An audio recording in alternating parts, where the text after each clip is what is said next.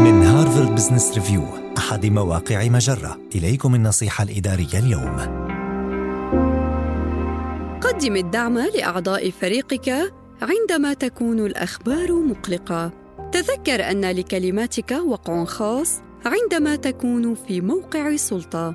لكنك قد تفشل في تحديد ما يجب عليك فعله أو قوله عندما ينتاب أعضاء فريقك القلق.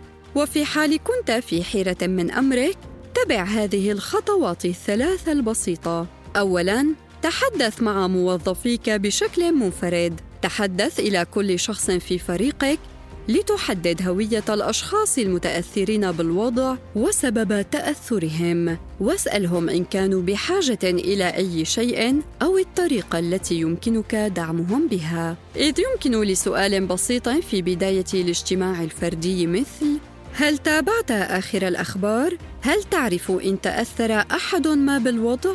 أن يكشف عن ارتباط غير متوقع لم يكن ليخطر على بال أحد ما مشاركته مع الآخرين.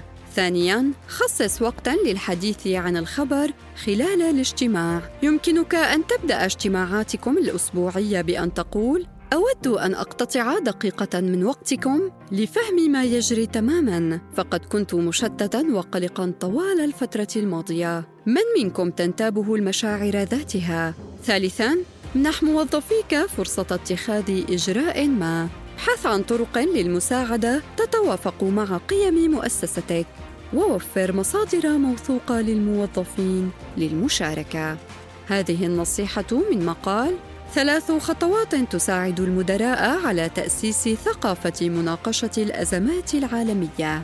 النصيحة الإدارية تأتيكم من Harvard Business Review أحد مواقع مجرة مصدرك الأول لأفضل محتوى عربي على الإنترنت.